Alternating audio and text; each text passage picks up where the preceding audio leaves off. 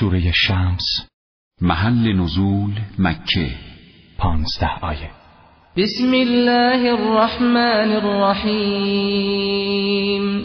به نام خداوند نعمت بخشنده رحم گستر.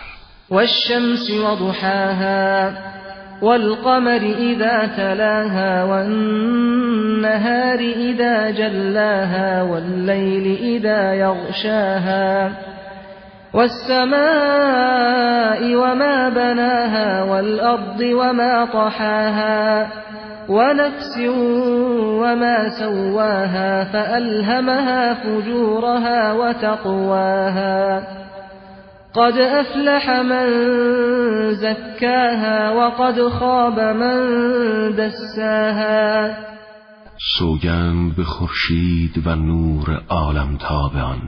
و سوگند به ماه که به دنبال خورشید ظاهر می شود و سوگند به روز که نور خورشید را جلوگر می سازد و سوگند به شب هنگامی که تاریکی آن روز را می پوشاند و سوگند به آسمان و ذات اقدسی که آن را بنا فرمود و سوگند به زمین و آن آفرینندهی که آن را گسترانید و سوگند به روح و آن خدایی که آن را آفرید و نظام و کمال بخشید و سپس به آن شر و خیرش را الهام فرمود.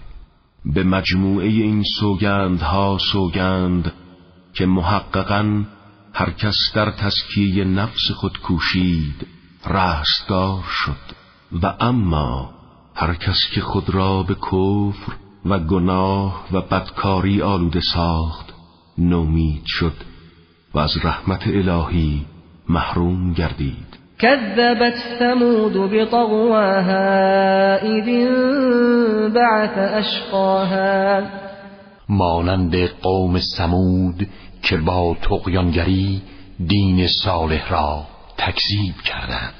آنگاه که رزلترین آنها اقدام به جنایت کرد فقال لهم رسول الله ناقة الله وسقياها.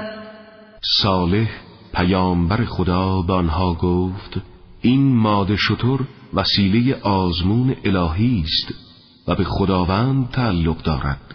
پس مزاحم آبشخور او در روز نوبت نشوید. فكذبوه فعقروها فدمدم عليهم ربهم بذنبهم فسواها. قوم او را تکذیب کردند و ناقه را کشتند. آنگاه خداوند به کیفر ستمشان سائقی بر آنها نازل فرمود. آنها را خرد و له و با خاک یکسان کرد.